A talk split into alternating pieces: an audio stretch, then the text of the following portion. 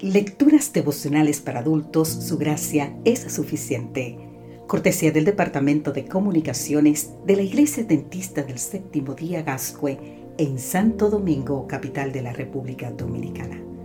En la voz de Sarat Arias. Hoy, 9 de agosto, ¿cuál es la orden de marcha? El libro de Filipenses en el capítulo 2, versículo 13 exactamente nos dice, porque Dios es el que en vosotros produce así el querer como el hacer por su buena voluntad. Pablo insiste en que por gracia sois salvo por medio de la fe, y esto no de vosotros, pues es don de Dios, en Efesios 2.8. De ninguna manera, el ocupaos en vuestra salvación con temor y temblor contradice el mensaje evangélico paulino. Es la propia gracia de Dios las que nos lleva al fruto. Solo aquel que acepta ampararse en la gracia se puede ocupar, dedicar y trabajar en su salvación y la del prójimo. La Biblia enseña que debemos cooperar con el llamado de Dios, despojarse del viejo hombre, correr para ganar, resistir al diablo y perseverar hasta el fin. La salvación no se alcanza por medio de las obras, pero debemos ocuparnos de ella mediante la cooperación personal con Cristo. En tanto reconocemos nuestra completa dependencia de los méritos, la obra y el poder de Cristo, admitimos nuestro compromiso y responsabilidad de vivir diariamente por las gracias de un Dios, una vida en armonía con los principios del Evangelio. Ocuparnos con temor y temblor no significa un terror servil, sino una honesta y prudente desconfianza propia.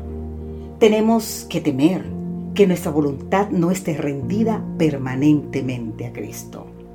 Cuanto más reconocemos nuestra impotencia, más nos aferramos a su fortaleza. A mayor desconfianza de nosotros, mayor confianza en Él. En verdad es Dios quien está obrando. El apóstol destaca que el poder para la salvación viene de Dios y que en obra en nosotros para cumplir su propósito.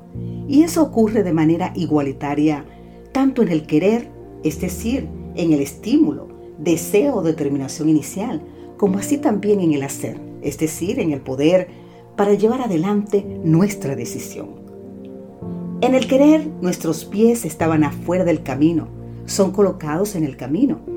Nuestros tobillos, entumecidos por el pecado, son despertados y afirmados. En el hacer, nuestros pies se movilizan rumbo a la meta, en el camino cierto, en la dirección adecuada y a la velocidad correcta. Se cuenta que una vez le preguntaron al duque de Wellington sobre el porcentaje de posibilidad de éxito en el esfuerzo misionero entre los paganos. Y él contestó de la siguiente manera. Esto es una pregunta en principio. ¿Cuál es vuestra orden de marcha? El éxito no es una cuestión que os toque discutir. Si mal no entiendo, las órdenes que se os dan son estas. Id por todo el mundo, predicad el Evangelio a toda criatura. Caballeros, obedeced vuestras órdenes de marcha.